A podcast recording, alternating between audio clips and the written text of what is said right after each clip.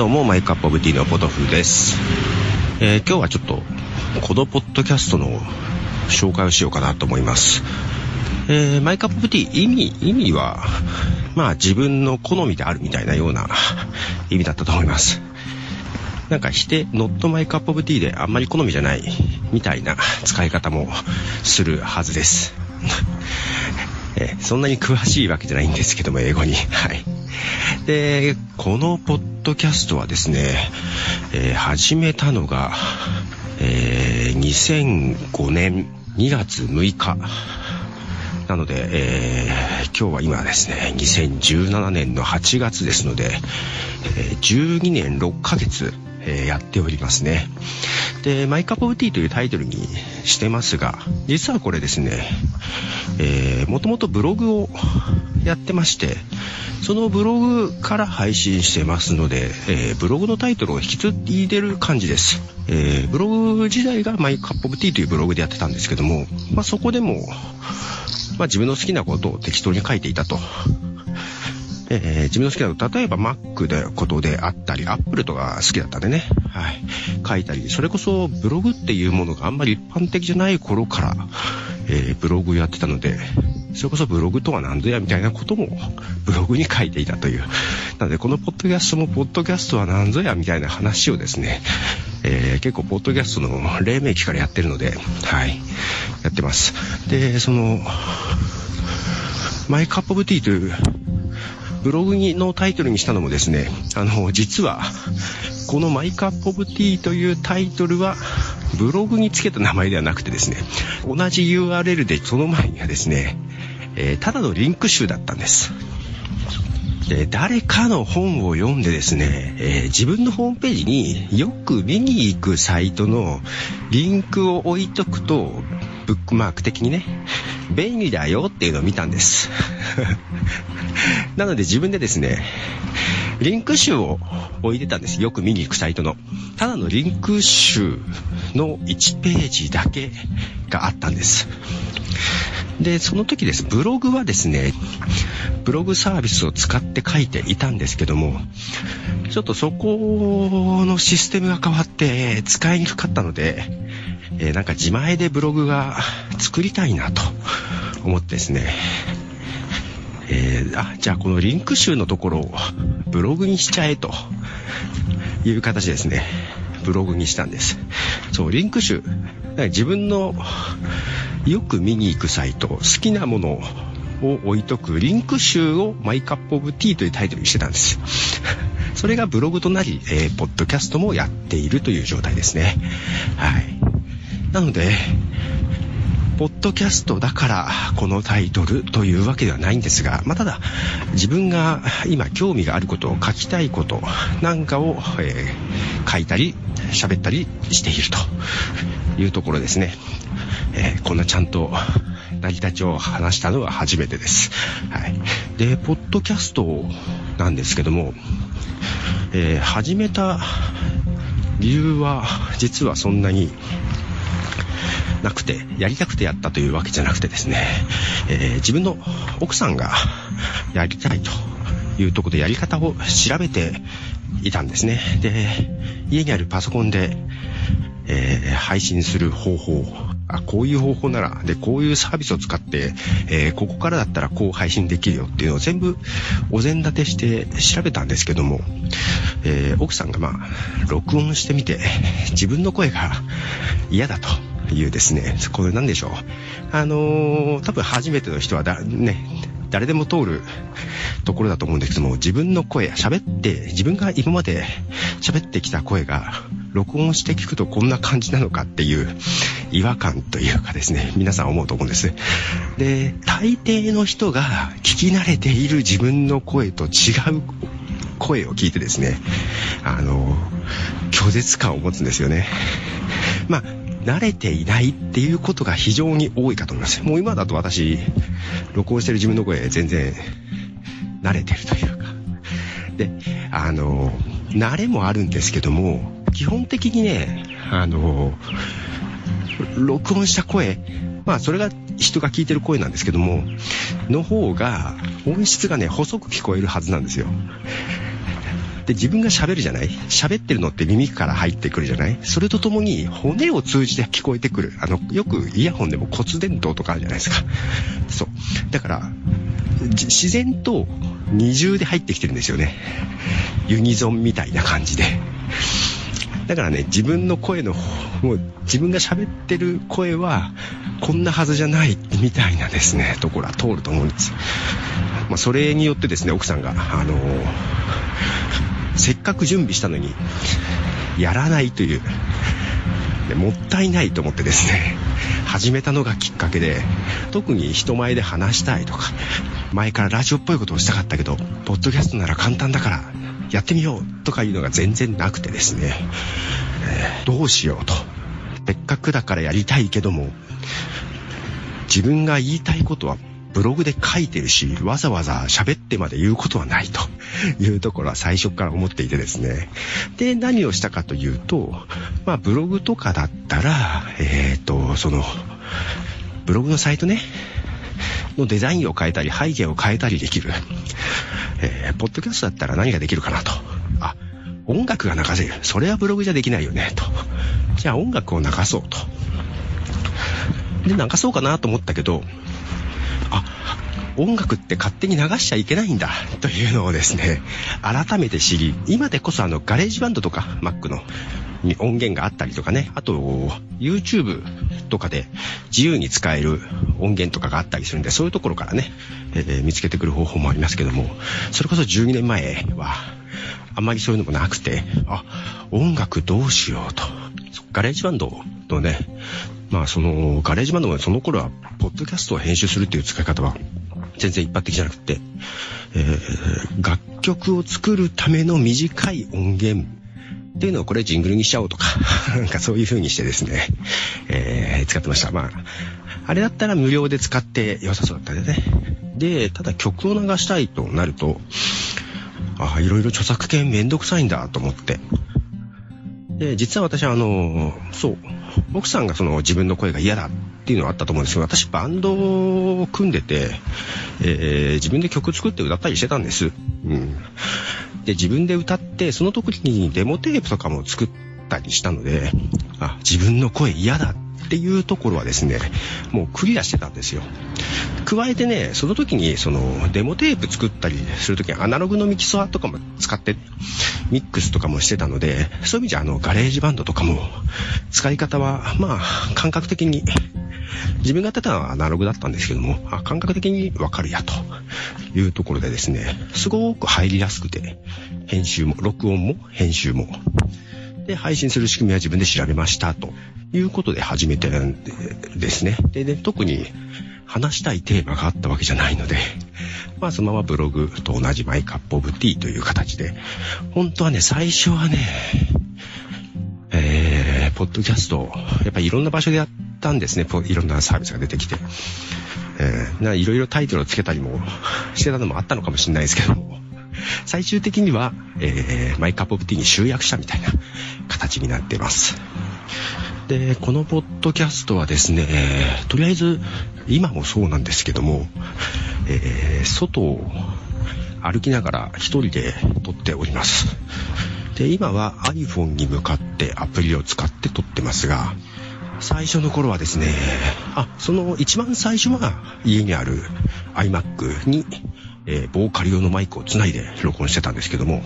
で、パソコンで編集用のソフト、えー、 Audacity ってやつですね。それの録音ボタンをポチッとしてやってたんですけども、今はもう iPhone でアプリを使って録音をしています。で、最初の頃はですね、実はですね、あの、ハードディスク型の iPod、音楽プレイヤーの iPod ですね。あれに、マイクを別売りでですね、サードパーティーですけど、別売りでマイクがあってですね、iPod に別売りのマイクをつけて録音してました。はい。で、それを、えー、iTunes につないで、Mac の方に音源を持ってきて編集したと。で、最初からこだわってるところは、そのマイクは、まあ、有用ですけど、実はですね、これもですね、なんかの景品で当たったんです。なので、投資をしてなくてですね、あの、できるだけこのポッドキャスターお金をかけないという、その、いわゆる、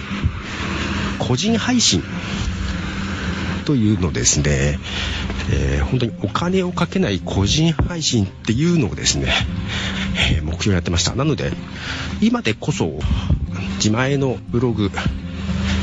借りているサーバーにムーバブルタイプというソフトを入れて配信してますが、ここでもお金がかかってる感じですけど、まあこれ実はあの、仕事用で借りてるサーバーなので、これ用に特別にかけてるわけじゃないんですけども、そこから配信してますが、もともとあの、無料のブログサービスでポッドキャスト対応したね、配信してたりしたので、限りなくあの、お金をかけない。なので一時期ですね、あの、ガラケーで録音してとかもやってました。え、いかにお金をかけないか。で編集ソフトの Audacity もオープンソースなので無料で使えますしね。なので、中にはですね、本当に機材を揃えて、ね、マイクとかもいいのとか、ミキサーとか、ね、いろいろいいのを揃えてやられてる方も多いっちゃ多いんですけど、ある意味、ポッドキャストの良さは、本当にこう、身近な環境で、えー、手持ちのソフトなんかで、もう限りなく無料からもできる。で、もちろん作り込んで、本当にラジオ局、まあラジオ局やってますよね。ラジオ局みたいな施設でやることもできる。まあその振り幅が広いのもね、あの、魅力の一つですが、まあできるだけ個人が配信するっていうところで無料でどこまでできるかっていうのにですね、結構こだわっていました。で、今も、こう、iPhone アプリ、まあ、iPhone アプリ、これ、録音のアプリちょっと有料なやつですけども、別に無料の録音アプリもできますし、まあ、iPhone でやって、えー、 GarageBandと Audacity で編集してっていう感じでやってますね。えー、で、外でこう歩いて撮っているのはですね、その始めた頃がですね、と、そうそうそう、第1回、一番最初12年半前に配信したやつを聞くと、あの、実はですね、録音ボタン、家でマイク挿した Mac に録音するぞと思ってボタンを押した時にですね、当時3歳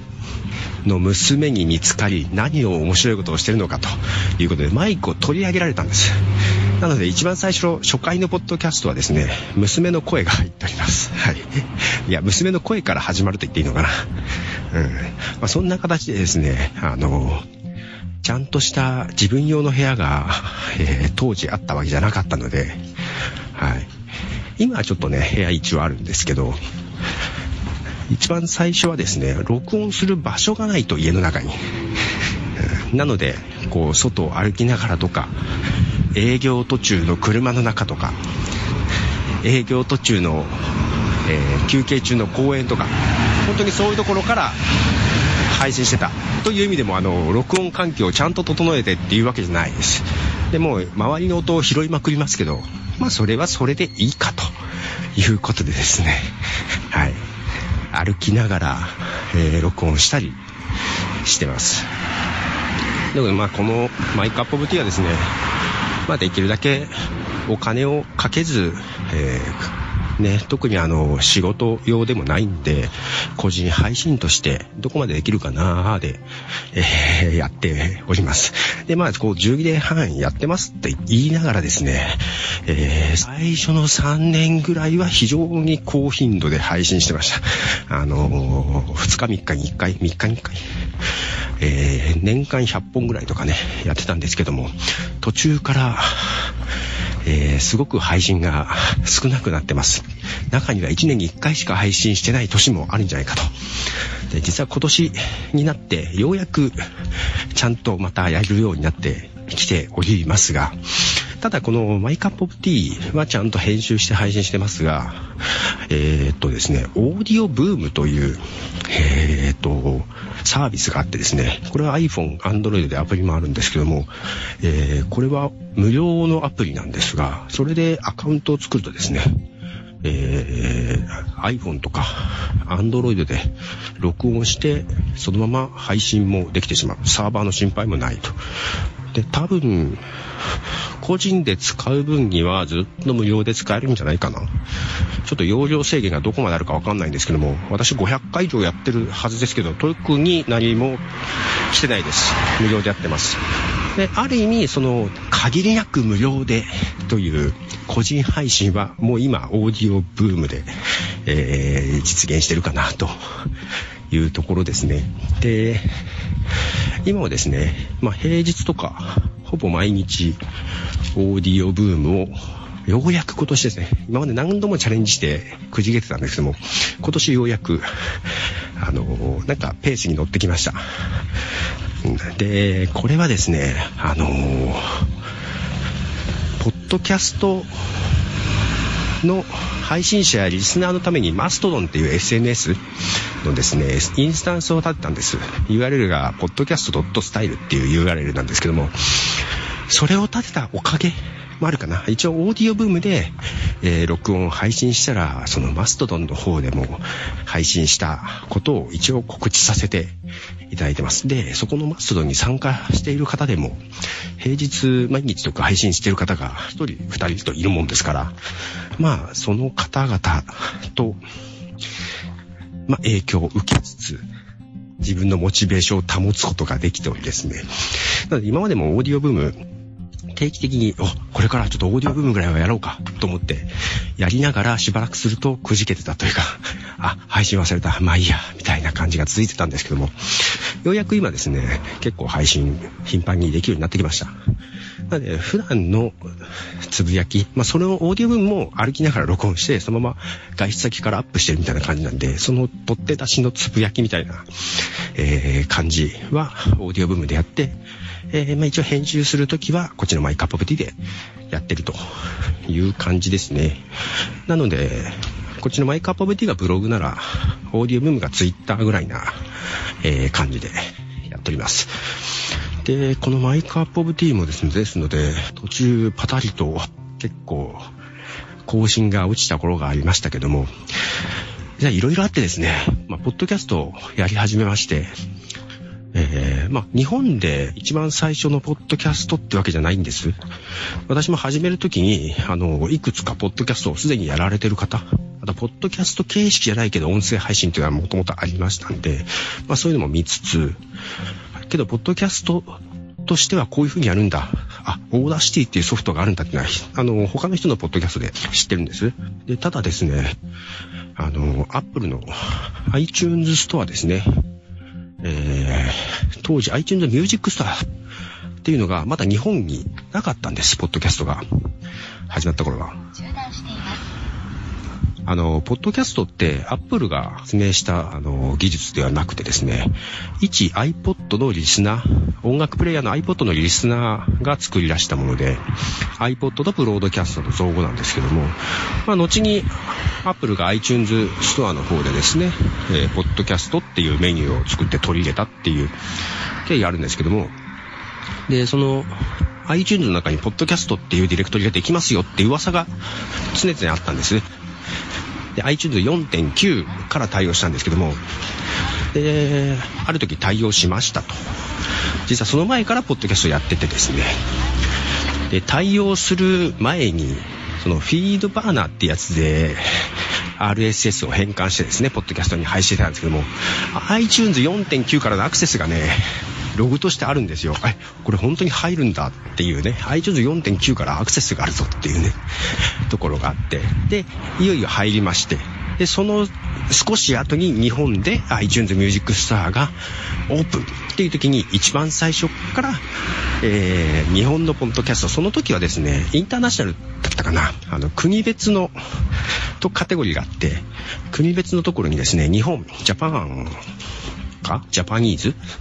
にはですね、ポッドキャスト最初2つしかなかったんです。そのうちの1つだったんです。で、その2つのうちもう1つは音楽を配信しているだけだったんで、ほんとこう、日本語を喋ってるっていうポッドキャストは自分だけだったということがありましてですね、まあ本当にもう、たまたま奥さんが知り合いがこういうことやってるけど、うちでもできるのか。で、その知り合いがやってるっていうのも、別にポッドキャストじゃなかったんです。普通にインターネットラジオというか、録音した音声をブログにアップしてるだけ。で、ポッドキャスト。ただそれで、ポッドキャストっていうのは私もニュースで見た覚えがあって、なので、たまたままあ、一番じゃないんですけど、早かったんです。で、私が最初からやったのは、その音楽を流すとかもしたので、その、海外の、えーと、あれです。iTunes の担当者にも目が止まったのかな。まあ、その前に、その iTunes が、ポッドキャストディレクトリを始めるにあたってですね、いわゆるその、ポッドキャストっていう仕組みを開発した、アダム・カリーという人がいたんですね。えー、海外ではポッドファーザーって呼ばれたりしてたんですけども、そのアダム・カリーが、あのー、まあ、いろんなポッドキャストのフィードを集めてたんです。でそこに私も一応なんか、入ってって、あ、なんかアダム・カリーがフィードを登録してくれてると。まあ、それは別に、更新した時にピングを送ったりしてたんですね。まあ、それを拾ってただけなんで、本当に見つけてくれたっていうわけじゃないんですけど、たまたま、あの、私が送ったやつを拾ってくれてたっていう感じなんですけど、だそれがそのまま iTunes に引き継がれてるのかなっていう。で、多分、簡単な審査っぽいのがあると思うんですけども、日本語なので内容はきっと iTunes の担当者、当時の担当者はわからなかったと思います。まあ、ただ音楽も入ってたので、OK してくれたのかなっていうところがありますね。はい。で、まあそんな感じで音楽も紹介っていうほどじゃないんですよね。そんなに私、い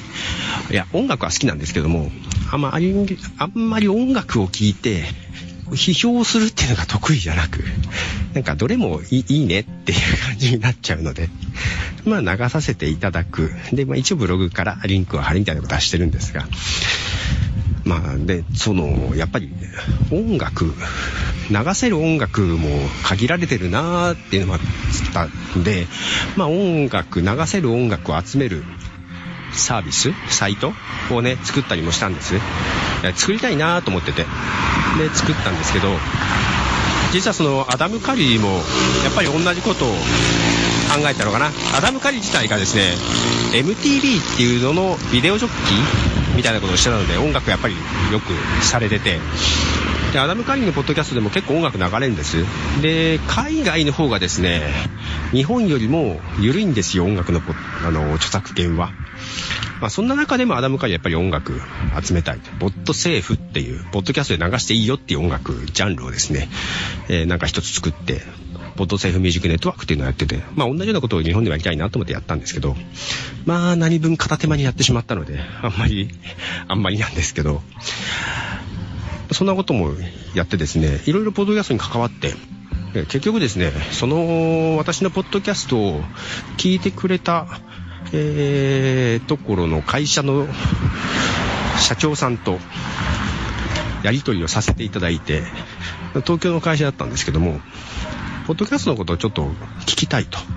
いうことでですね、あの、一回来てくれないかという話をいただきまして、で、行ってですね、結局そこの会社に転職をさせてもらいまして、えー、まあ、ポッドキャストのおかげで転職をしてしまいまして、で、その後もあの、他の企業さんのポッドキャストの配信をお手伝いとかも今もしててですね、まあ、全然あの、このポッドキャストでは仕事的なメリットは考えてないので、特に特別リスナーを増やすということも今まであんまりしたことがなくてですね、いや、もちろんですね、あの、聞いてる方が増えてくれるのは嬉しいですし、えー、聞いてないって言われたら、聞いてないっていうか、今まで聞いてたけどもうやめますって言われたらさ悲しいんですけど、あ、言われたことないけど、多分あ、だけど、一度ね、更新頻度がすごく落ちてるんで、あの、なんとなく離れた方はすごく多いと思うんですけども、まあまあまあ、復活して、けどなんか、更新して、一応、Facebook とか Twitter にですね、更新情報を送ってますけど、特別、なんでしょう、聞いてくださいってそんなに言ってない感じなんですね。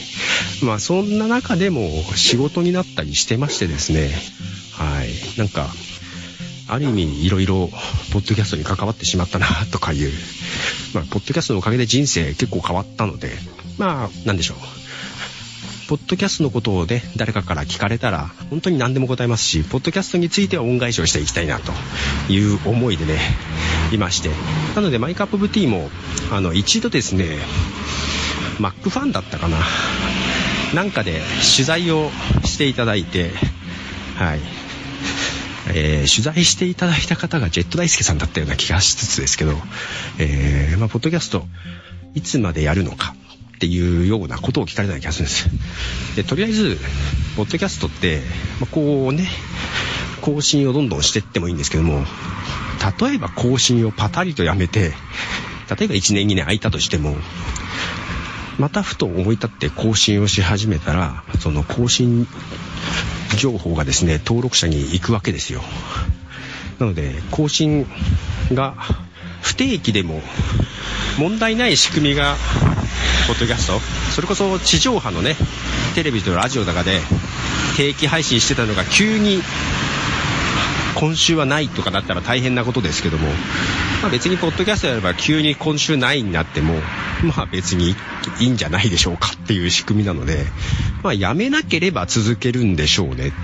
逆にやめずに続けたら、まあせっかくどっちかというと古いというか初めの頃からやってるので、あの、ずーっとやってたらどうなるのかなっていうのも含めて、えー、やめる気はないかなという感じでやってます。はい。まあ、どこまで行くのかなというとこでですね。で、やってたんですけども、まあ、その、やっぱり忙しくなってきて不定期とかになって、ある意味、まあ、その最初の頃ですね、その、よく更新した3年間では、その、ポッドキャストで流せる音楽を集めるサイトを作ったりとか、あと、アップルストアで、ポッドキャストのイベントをやったりとか、ね、そのイベントにはアーティストも呼んで、それこそ podsafe の曲をね、登録してくれてるアーティストを呼んで、音楽イベントみたいなことをしたりとか、えー、あと、なんかセミナーっぽいことしたりとかいろいろやってたんです。けど多分ね、どっかでね、ああ、なかなかポッドキャスト広まんないなと思って、諦めたところがあったみたいなんです。自分でもそんなに意識はしてなかったんですけども、ああ、言うてもダメだねっていうで、それも相まって、その更新頻度が落ちてたところがあるんですけども、まあ、今年2017年、ちょっといろいろ、ポッドキャストのことをまた再びやっておりましてですね、で、またちょこう、配信もするようになってきてますが、で、私の考えるポッドキャストというか、そのね、特にマストドンを立てたのは結構大きかったかな。ポッドキャストってその12年前とかって配信しても聞くのが iPod なんですよ。ネットに繋がってない。だから皆さん感想とか言うのって大変じゃないですか。うん、結局ね、一番多かったのは、このポッドキャストの中でメールアドレスを言います。あの、何かご意見ご感想はこちらのアドレスまで。アドレスはメールアットマイカッププティドット .cc ですみたいな感じですね。メールアドレスを言って、メールにもらうのが結構多かったですね。それはあの、まあ、まあ、iPod で聞かなくても、まあ、まあ、パソコンで聞いてるかもしれないですけども、聞いて、もちろんブログから配信してるので、ブログに行けばコメント欄とかあるんですけども、それよりも、もうメール打った方が早いとか、外であれば、えー、それこそまだ時代的にガラケーですけど、iPod で聞いてガラケーでメール打つとかですね、えー、メールの方が早かった。ただ、今だとね、その、それこそ Twitter とか Facebook で聞いたら感想とか気軽に送れるんで、えー、非常に送りやすくなってますかなと思うんですけども、マストドンがあると、もう本当にそこでポロッと感想をいただけたりとか、こっちも聞いてるポッドキャストがそこに、マストドンに参加されてる人だったらそこで感想を書いたりとか、ね、したりしますが、それによってそれを見た他の人が聞いてくれたりとか、本当にね、やりやすくなったかなと、その、コミュニケーションがしやすくなったかなと思います。で、不思議、不思議ってほどじゃないけど、その、私もだから、ポッドキャストやってて、しばらくあんまり配信しなかったんですけども、昔を知ってる方がマストドンに参加してくれたのもあってですね、えー、非常に、なんでしょう、仲間内なところもあるんですけど、まあ、その中にまた新しい最近始めた方が入ってきたりして、で、やっぱりなんか聞いてくれると、私も含めて古くからやってる人がいろいろ、えー、さすがにいろいろポッドキャストで 苦労してたりもするので、ね、誰かが答えられるみたいな感じで やってますが、その、自分もこう、特にテーマを固定せずフリートークで話してますけども、結構そういう人が多くてですね、一人喋りであったり、まあ二人喋ってる時もありますけども、この、なんか自分の今興味あること喋りますよね。まあ、それに対して他のポッドキャストやってる人が、なんかそれに関連したことをまたポッドキャストの中で自分の配信してですね、ポッドキャストしてる人がリスナーだったりする、その全体的な中でですね、特に不特定大多数に聞いてもらおうという、ね、わけではなく、まあ、もちろんいろんな人に聞いてもらいたいとしてもありつつ、やっぱり普段コミュニケーションを取ってる人たちが聞いてるんだろうなっていうところで、そこへ向けての配信してる方が多くてですね。えー、で、ね、あのー、リアルタイムじゃないですから、まあそれが、いい面も悪い面もあるんですけども、リアルタイムで、こう、その場でポンポンポンポンやり取りするわけじゃなくて、と一息ついたゆったりした流れの中で、えー、自分が喋ったことを何日か後に、あ、なんか話題にしてる。それを聞いてまた話題にするっていう、このゆっくりしたやりとりがね、あの、また、心地よく、えー、そんなに負担にもならず、非常にですね、そういう、ゆったりとした音声でのやりとりと、その、マストのみたいなところでの普段のやりとり、なんかそういう全体的なね、えー、なんかコミュニティというか、社会性というか、えー、それこそなんか別にリスナーを増やしても、えー、自分のビジネスになるわけじゃない。なんかそう、ね、損得感情とか、そういうのもない、ゆったりとしたやりとりがですね、まあ非常に良くて、あ、なんかポッドキャスト始めた頃の感覚ってこんなんだったなぁと思って、うん。なんかヒットする番組を作るとか別にそこまで考えることもなく、なんとなく普段思ってることを喋りみたいな感じがね、えー、心地いいなぁと思って、それを一応突き詰めているのがこのマイカップオブティーです。はい。あのー、なので、特に、この番組を聞いたら何がわかるとか、どんなためになる、えー、どんな役に立つ、そんなことは大してないです。えー、本当に個人配信のフリートークを突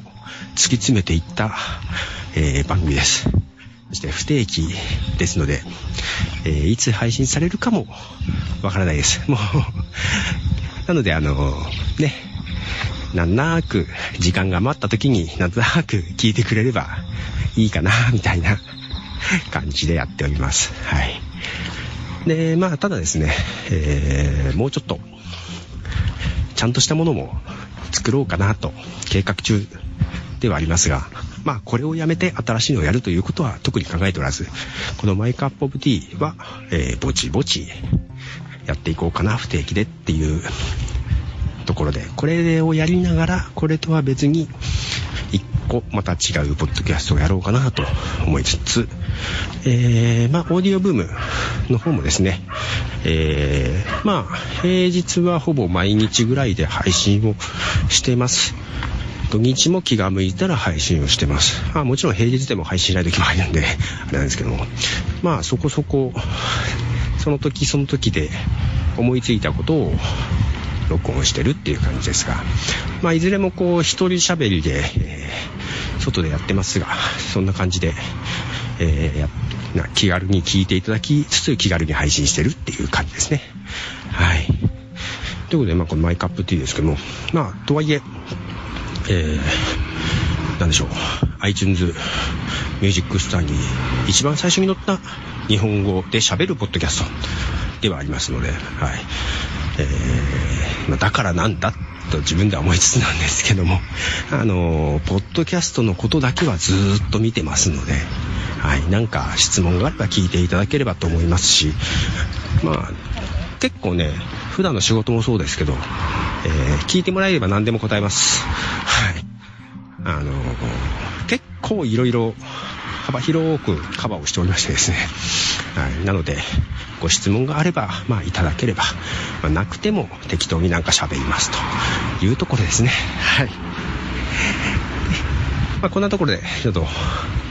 初めて12年半経って、